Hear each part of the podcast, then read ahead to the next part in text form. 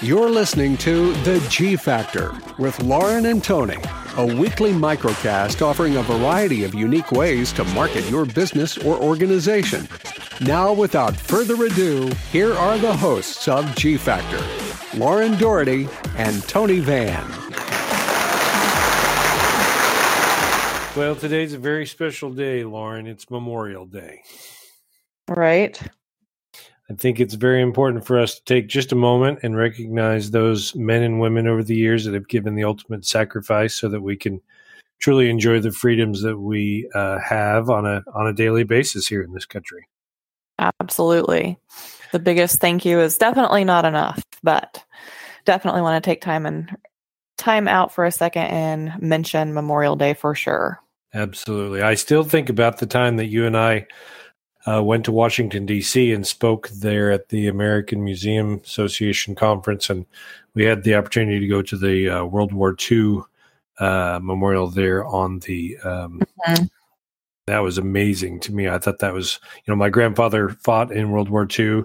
Uh, luckily, he uh, survived, but there were so many just of his um, comrades that you know fallen during that time, and so right. I think That's it's very moving. It's yeah, absolutely. So just a little pause to remember those that you know those family members that uh, they've lost. So. Well, let's go ahead and take a look at uh, today G Factor podcast. Last week uh, we did a roundabout on the uh, reputation management. If kind of a cheap plug, if anyone didn't get to uh, tune into that last week, since there is a long weekend, maybe we have a little chance to do that. But uh, today we're going to talk a little bit about uh, drip, drip, drip, drip marketing. that was not a stutter. That was just just an effect. That was me. Yeah, that was me dripping. I was just dripping and dripping, Lauren. A little drip well, marketing. That's yeah. the perfect, I guess, lead in to talk about what is drip marketing. And that's a good little like cue, I guess, that it really makes sense when you think about its name. Um, it's literally consistently dripping messaging or content to um, to your audiences or potential audiences to basically warm them up and get them to a point where they take an action. So that's what we're going to be talking about kind of all week, both on the podcast and on our social media. So tune in there for additional content as well. Check it out. And I'll tell you, I know you're a stats gal. We always joke about this, but I found a report uh, last year. Um, Survey Monkey polled 2,000 people. And out of those 2,000 people, 50%, a thousand of those people consider themselves constantly looking for goods and services online. In other words, mm-hmm. they are always searching for something to purchase, buy, use, etc. So I mm-hmm. think it's important for us when we're talking about drip marketing to understand that those are the people that we're always trying to engage and to serve and hopefully hit the message and uh, achieve that same behavior, get that reaction from them. Right. So maybe there's a few um, types of drip campaigns that we can talk about. And, you know, we've talked a lot about email marketing um, in past episodes. And since the pandemic, you know, it being a very popular tactic that is both affordable and effective. But you know, today diving into types of drip campaigns, but maybe um, I would like to mention a few different types and then we can kind of get into it a little bit more too. Um, I think we all, you know, we've come to the conclusion, if you will, that if you're not currently participating in email marketing, now's the time to dive in. Um, continuing with the drip and water puns that are awful. So, a few types of campaigns. So there's like I'm going to talk about about six basically. So one is just keeping people top of mind. So make sure you're segmenting your lists, which is something we've talked about many times. But basically just giving them enough information to keep your brand um, top of mind to that list. So keep them engaged throughout not only the sales process, but like the educational process as well, or just keep them informed of, of what you have going on, basically. Um, the next is like an educational drip. So that is providing content or product information to prospects to prepare them for a future purchase. So generally that list is going to be someone who you hope to become a customer or hope to be an engaged audience member, but they probably aren't yet. You're just trying to entice them.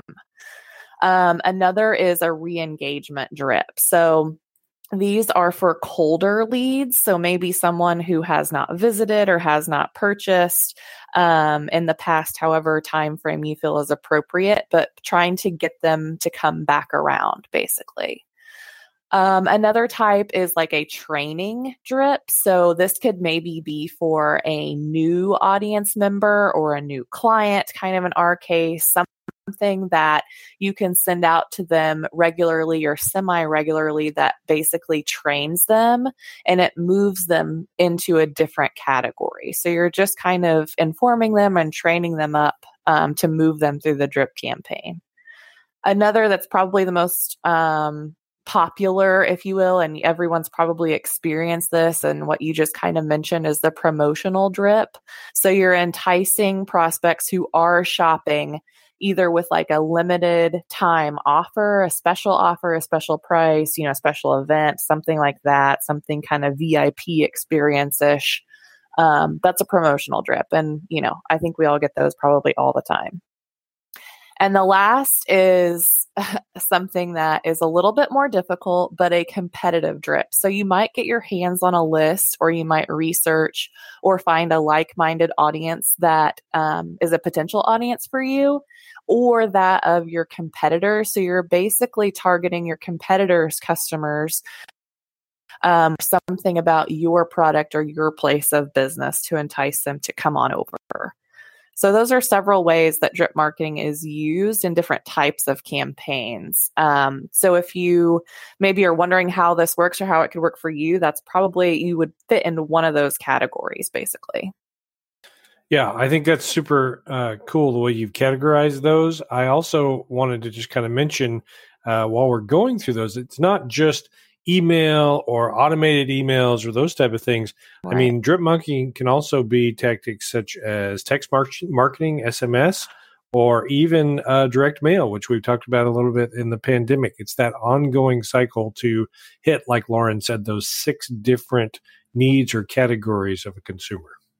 Yeah, and it might be a layered approach using several of those tactics too. Um, you know to reach them and to make the your audience um, in particular either find how they like to be communicated or for them to take an action after some repetitive you know types of tactics directed to them.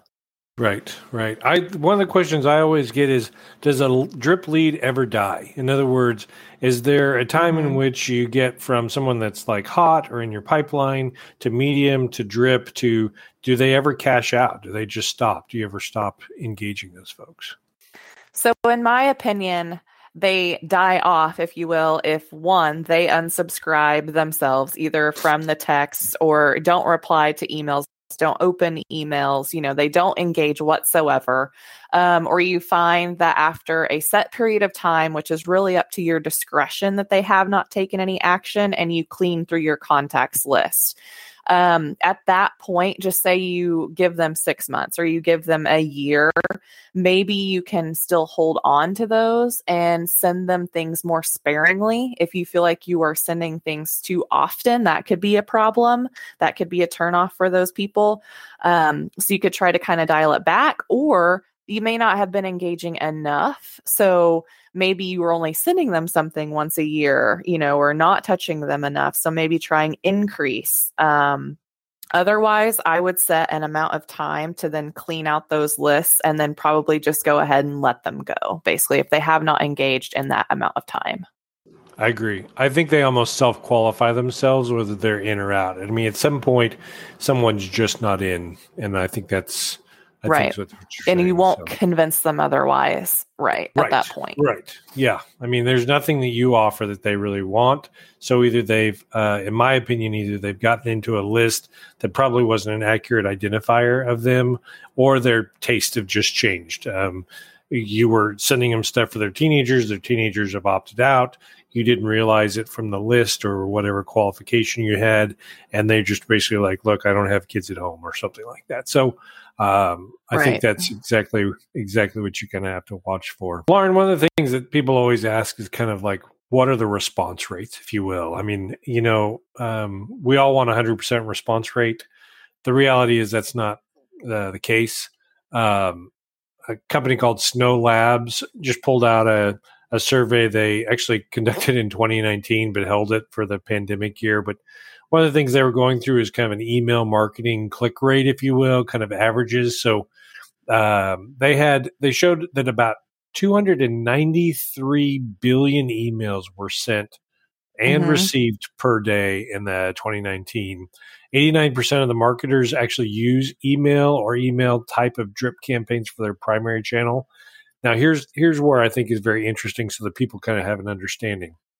The average click through rate, basically someone clicking on something, is only about 3.43%.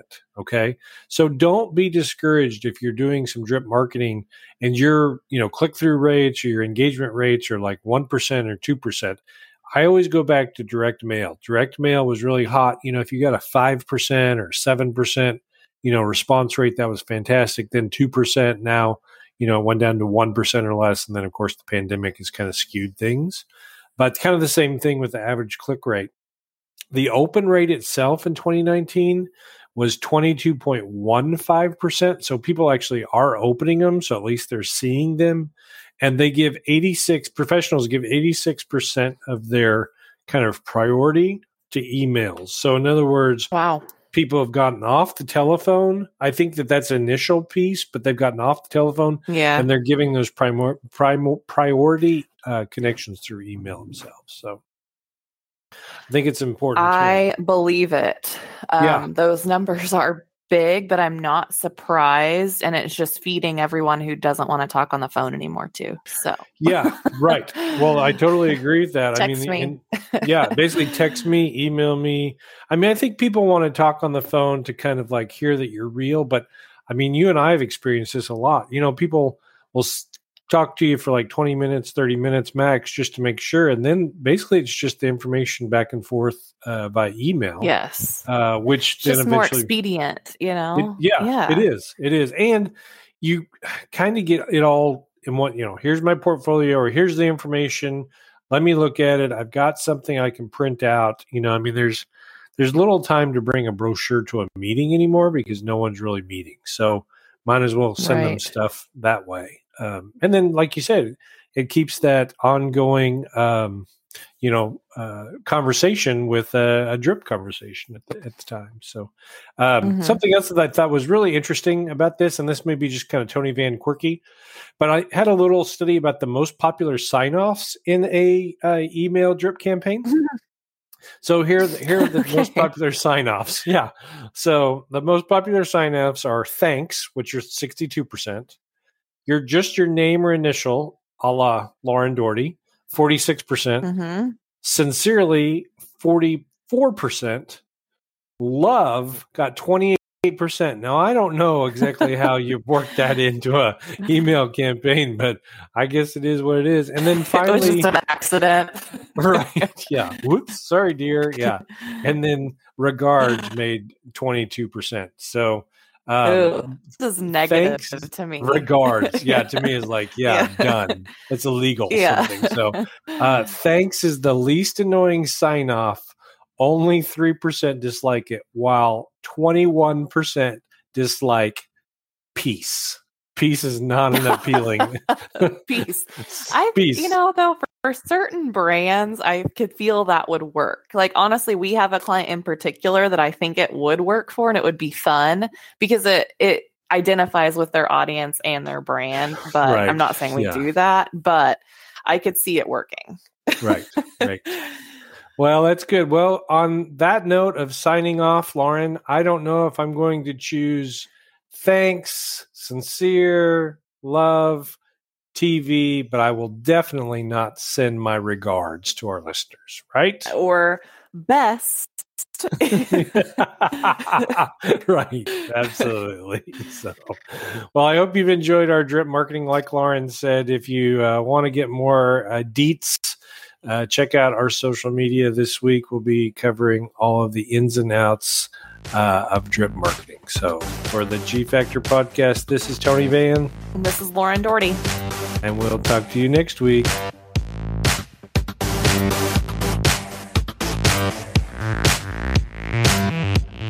Thank you for listening to G Factor. For more episodes, additional information, and a way to connect with Lauren and Tony, visit theguildfactor.com.